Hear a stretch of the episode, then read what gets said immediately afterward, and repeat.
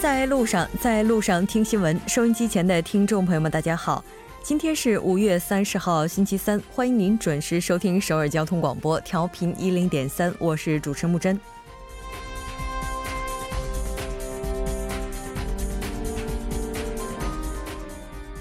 随着区块链技术的发展，虚拟货币的合法性开始在越来越多的国家获得认可。但截至目前，出于金融安全考虑，韩国并未赋予其合法地位。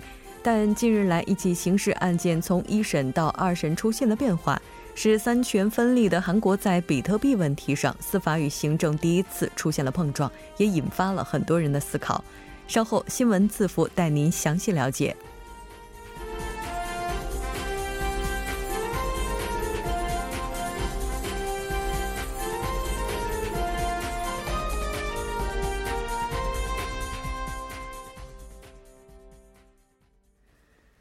好的，接下来来关注一下今天的要闻新闻。在韩国，美方代表团启程赴会，同北韩商讨金特会议题。韩国政府称将通过对话来解决弃北投韩者问题。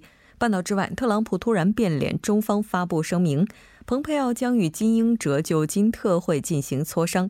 新闻放大镜板块依然邀请专家学者放大探讨新闻热点焦点。今天我们要讨论的话题是校园暴力到网络暴力，如何保护好青少年？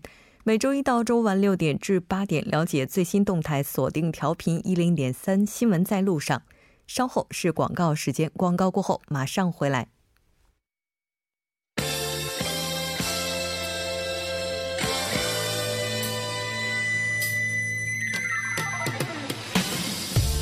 新闻在韩国带您快速了解当天主要的韩国资讯。接下来马上连线本台特邀记者周玉涵。玉涵你好，主播你好，很高兴和您一起来了解今天韩国方面的主要资讯。原定于在昨天就要结束在北韩板门店的统一阁进行的那这个北韩和美国之间接下来首脑会谈事宜磋商，一直进行到了今天。我们来看一下目前的行程是怎样的。好的，美国驻菲律宾大使金城一行呢，在三十号的上午从首尔出发，奔赴南北边境板门店，同北韩商讨北韩与美国首脑会晤的议题。美方的代表团呢，是在当天的上午十点左右呢，在板门店北韩一侧的统一阁，同北韩副外相崔善基率领的代表团举行会谈，就北韩无核化方案以及与之相对应的体制安全保障方案呢，进行最终的协调。除团长金城外呢，美国国家安全委员会韩半岛助理艾利森胡克，美国国防部分管亚太事务的助理部长。兰德尔呃施莱福一行呢，当天上午也是分别乘车离开下榻的酒店。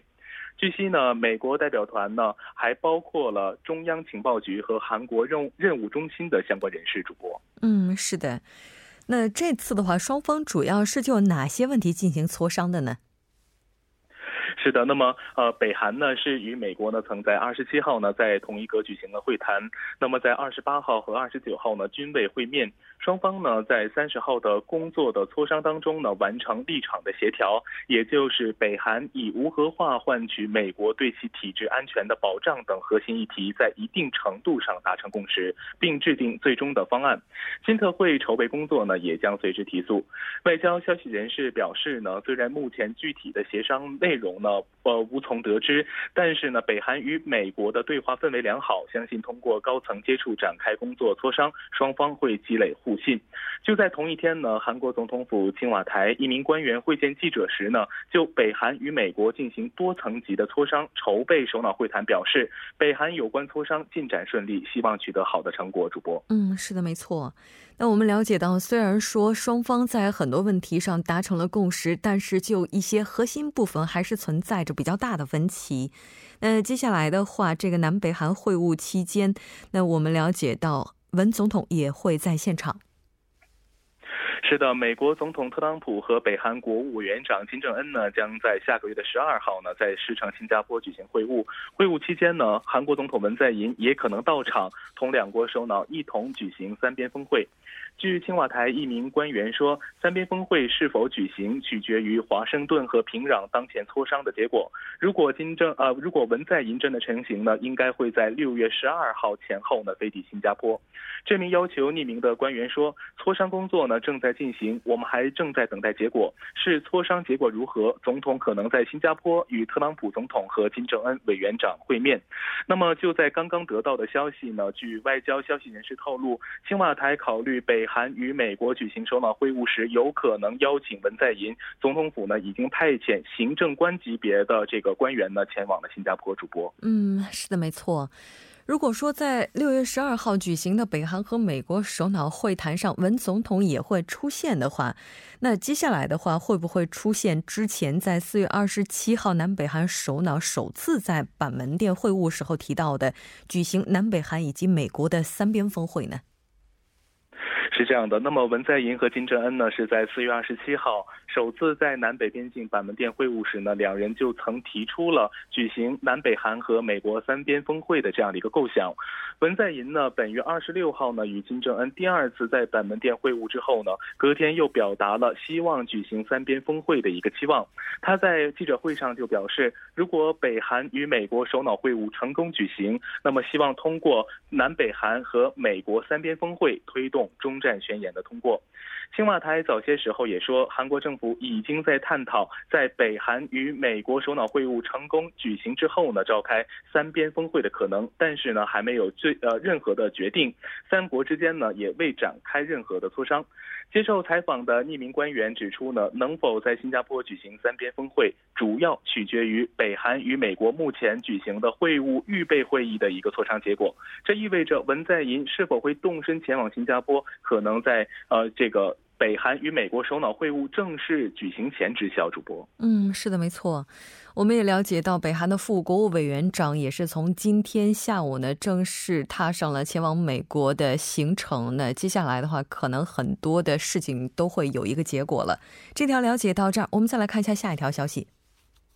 好的，下一条是韩国政府称将通过对话解决弃北投韩者问题。嗯，是的。那我们来看一下，北韩提出刚才这个问题究竟意图何在？韩国统一部发言人白泰熙三十号在例行的记者会上，就北韩媒体要求韩方送返投诚餐厅女员工和指责韩美联演一事表示，韩方立场不变，将通过对话解决上述问题。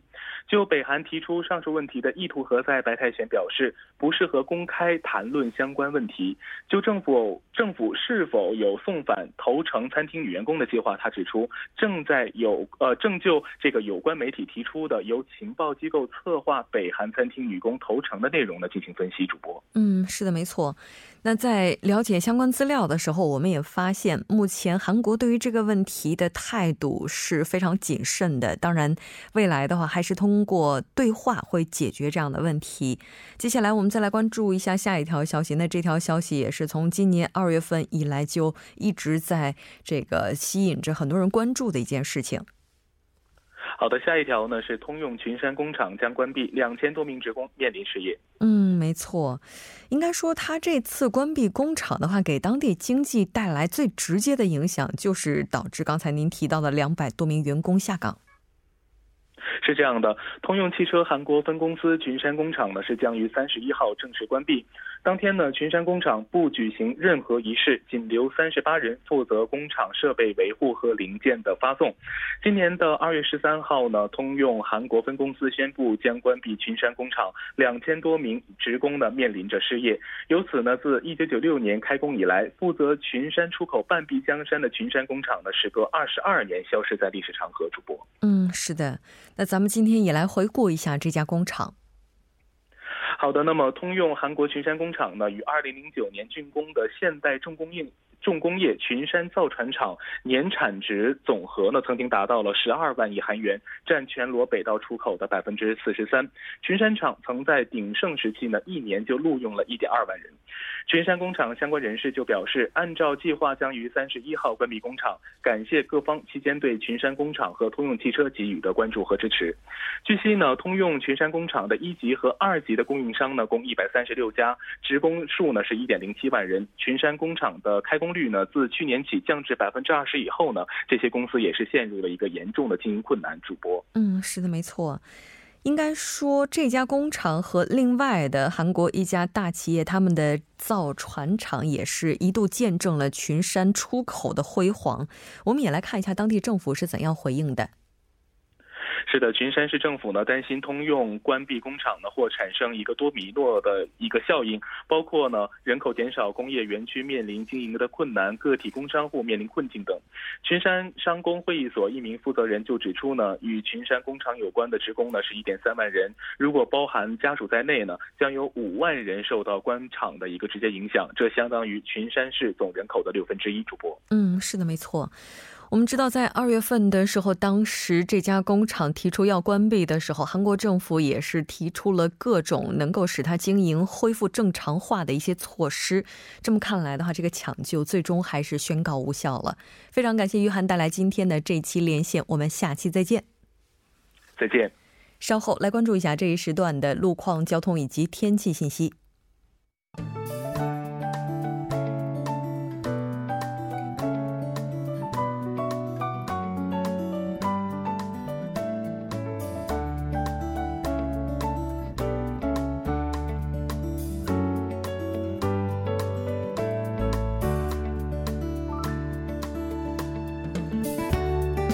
大家晚上好，今天是星期三，这里是由程琛为大家带来这一时段的路况及天气信息。现在是晚间六点十三分，我们先来关注一则集会的通告。不久之前呢，在木洞 CBS 前方聚集的金属工会工作人员正在向木洞东路方向行进，具体的行进路线是目前从呃木洞东路木洞 CBS S 开始。经过阳川邮政局向首尔能源公社方向行进。受本次集会的影响呢，目前该方向下行车道中的一个车道机动车暂时无法通行，还望途经的车主们参考相应路段，提前选择其他路线。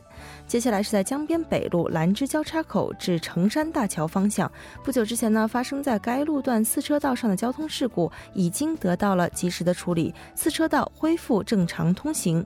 好的，我们来关注天气。韩国今年的夏天呢，似乎来的要晚一些。最近全国整体的气温较历史同期偏低四到八度。今天干爽凉快的天气过后，从明天开始，全国大部分地区将会迎来小幅的升温。我们先来关注一下首尔市未来二十四小时的天气预报。今天夜间至明天凌晨晴转多云，最低气温十四度；明天白天晴，最高气温二十七度。好的，以上就是这一时段的天气与路况信息。我们稍后再见。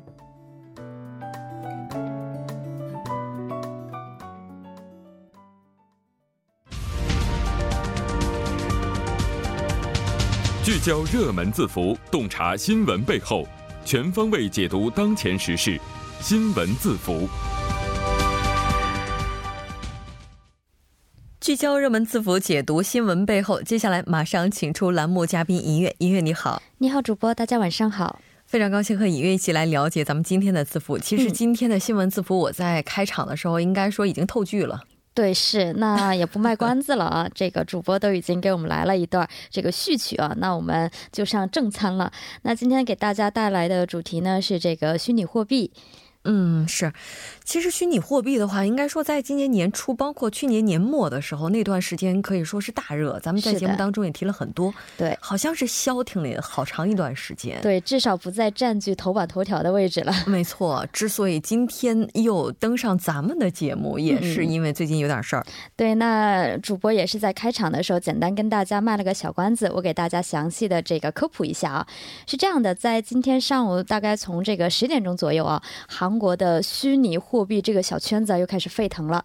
那这个沸腾的起因呢，是因为一起案件的最终判决结果呢，是在今天公布于众了。是什么样的一起案件呢？就是一个运营这个色情网站网站的业主啊，在四月份被捕了。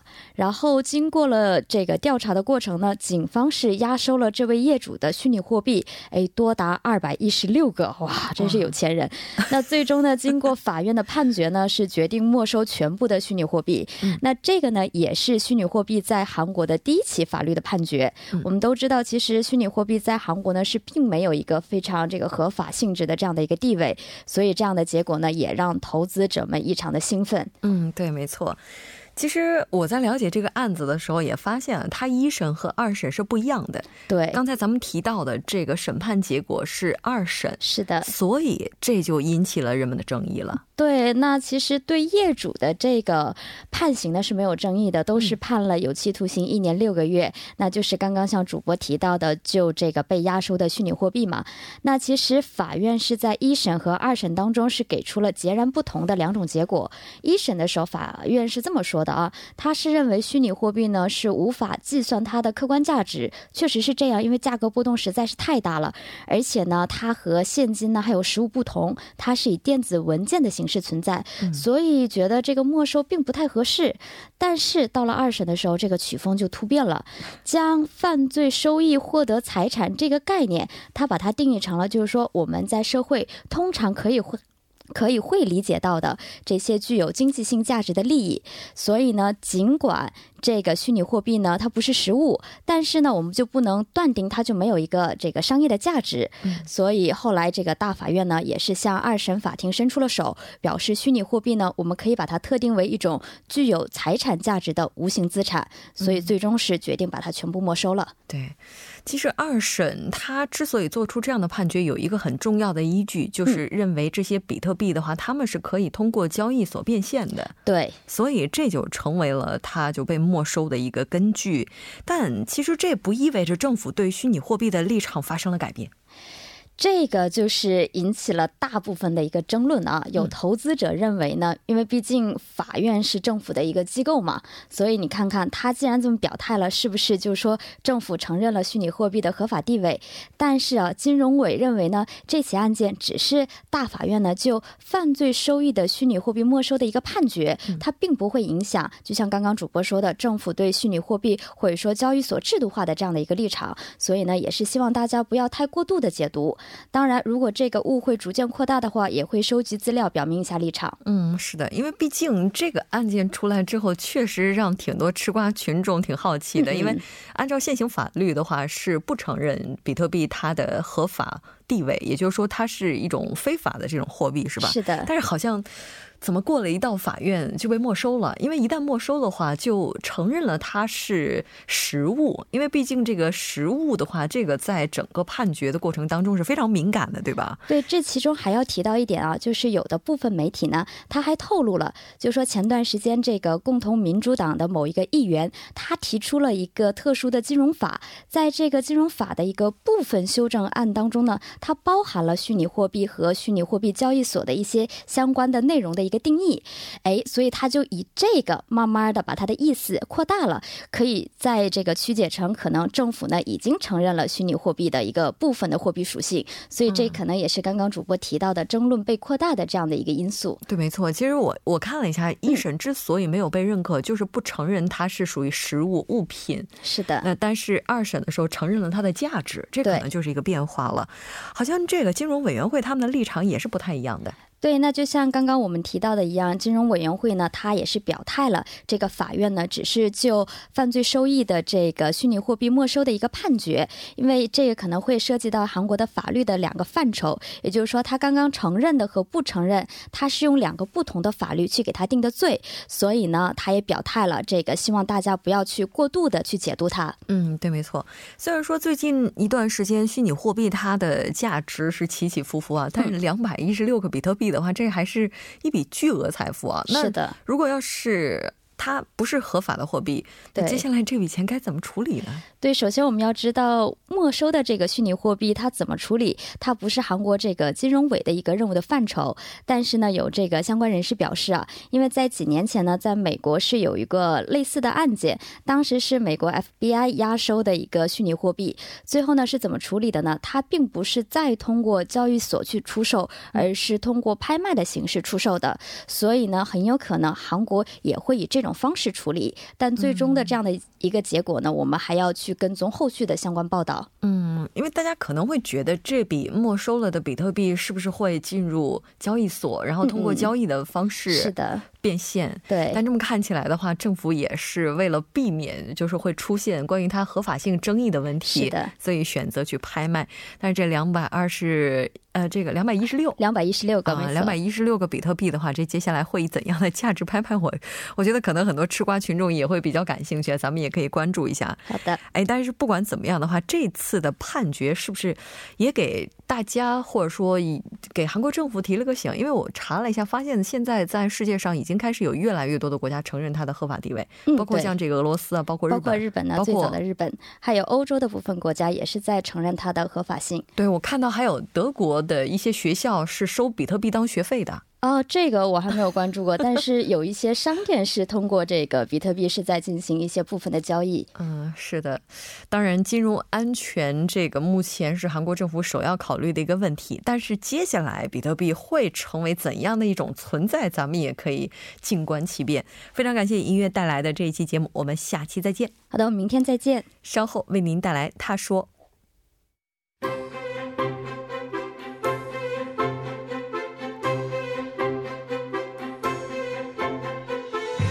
新闻在路上，在路上听新闻。您的点赞、您的回馈是对我们最大的鼓励与支持。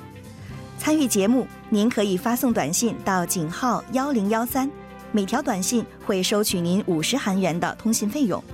另外，您也可以登录 TBS 官网三 w 点 tbs 点 seoul 点 kr 给我们留言。当然，在 Instagram 搜索 TBS C News 也可以参与互动。新闻在路上，期待您的参与。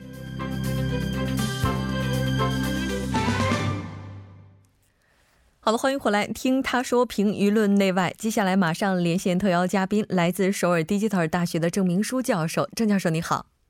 主持人、听众朋友，大家好，我是首尔 Digital 大学中国学系郑明书。很高兴和郑教授一起来了解今天的他说。那我们还是先来看一下今天的语录是什么。好，今天的语录呢是1년전과비교해가게를내놓은사람이두배이상많아졌다中文是一年和一年前相比，把商店挂到中介的人多了两倍以上。这句话是江南瑞草洞的一位房地产中间商说的话。嗯，瑞草区。 瑞草区的话，它处在江南这个非常繁华的位置。印象当中，附近的小商店也是比较密集的，而且它这个交通也非常的发达，包括地铁的很多号线都是在这里换乘。三号线，嗯，对，流动人口这么多的话，为什么会出现这种情况呢？这个二百分之二点四和百分之四点三这个数据呢，是小商工人市场振兴工团调查的去年下半期首尔地区小商工人每月的创业及停业率。那么一百个小商工人商店中呢，新开业的有两点四个，倒闭的有四点三个。首尔地区中情况最不好的就是瑞草区，其创业率呢是百分之一点九，不过停业率却达到了百分之五点五，将近三倍。所以在瑞草洞的这个做房地产中介的这位中。介商呢就说了这么一句话，嗯，是的，也就是说，目前这个经营环境可能比我们想象当中要恶劣的多。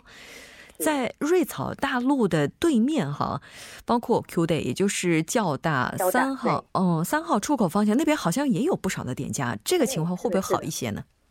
呃，也不行，不是那么好的。那么创业和停业率在全国最坏的瑞草瑞草呢的主要商区地区中的一个就是交大交大。交大站附近，那么这里以法院和检察厅为中心呢，形成了一个法律街。二号线和三号线地铁都通过这里，流动人口特别多。可是这一带每个大楼呢都挂着出租的横幅，而且挂着横幅的大楼又特别多。这一地带的房地产中介人表示，最大的问题是，如果说出租的商店是五个，但连一个也很难租出去，是因为没有人要在这一带开店。因为不景气，商店的权利金，也就是附加费用呢，也减少了百分之三十。交大店的一家汉堡店本来是二十四小时营业的，不过因为客人大大减少，最近在门前挂起了营业到早上七点到凌晨一点的公公告牌。那么，甚至一家面面条店呢，呃，就引进了客人刷卡点菜的自动贩卖器，不雇佣职员了。原因也是因为呃客人没了，再加上最低工资上涨的话。嗯，这个店主呢担心经营上会面临危机。嗯，可能我觉得，如果大家有心的话，也能够发现我们周边已经是有越来越多的店铺就引入这种无人销售机，就是无人结账的一些机器。就除此之外，午休的，就是下午休息有休息时间的这些店铺也是越来越多了。如果在江南附近这个情况就已经是这样的话，那么其他地区的情况想来也好不到哪儿去。那现在韩国这种小商铺纷纷倒闭的现象到底有多严重呢？呃，这个刚才也提到过，去年下半期首尔地区的月创业和倒闭的比率是百分之二点四和百分之四点三。那么首尔的情况在全国十七个广域自治团体中最缓，倒闭率最高，倒闭率呢与创业率的差距也相当大。这表示很少人创业开店，倒闭停业的商店却很多。那么首尔地区情况最不好的是是瑞草区。那么我们看一下龙山区的情况。龙山区呢，停业率是百分之五点八，创业率是百分之二。从数据上看来，比瑞草区还要差。不过，因为龙山区呢，很多地方正在重建，大型新建的建筑物将会给龙山区带来生机，所以专家分析要把这个龙山区排在瑞草区之前比较合理。那么，瑞草区旁边的江南区不景气的情况也是差不多的。呃，根据小商工人市场工团的调查呢，呃，调查的二零一七年下半期月平均这个创业和停业的。比率显示，江南区的创业率是百分之二，停业率则达到了百分之五点三。这表示倒闭的人比要开始创业的新手多呃将近两倍。嗯，应该说这个情况真的是不容乐观的。咱们其实，在节目当中提到过很多次最低时薪上调带来的影响。那目前这个情况跟这个也有关吗？呃，是是是，这个。呃，这个地是导致停业率的主要原因有两种，第一个是商店的出租费不停的在上涨，使得撑不使得店主呢撑不下去，导致停业；第二个就是由于劳务费上涨。所以使得收益性恶化，也导致停业。呃，再来就是网上的交易比较活泼，呃，也也有这个游客减少的原因，都包括在内。嗯，也就是说，目前这个情况的话，已经是由多种原因所导致的了。如果政府期待这些小商铺接下来能够寻找到生机的话，可能还是需要一些其他的政策来进行扶持的。非常感谢郑教授带来今天的这一期连线，我们下期再见。好，谢谢。半点过后马上回来。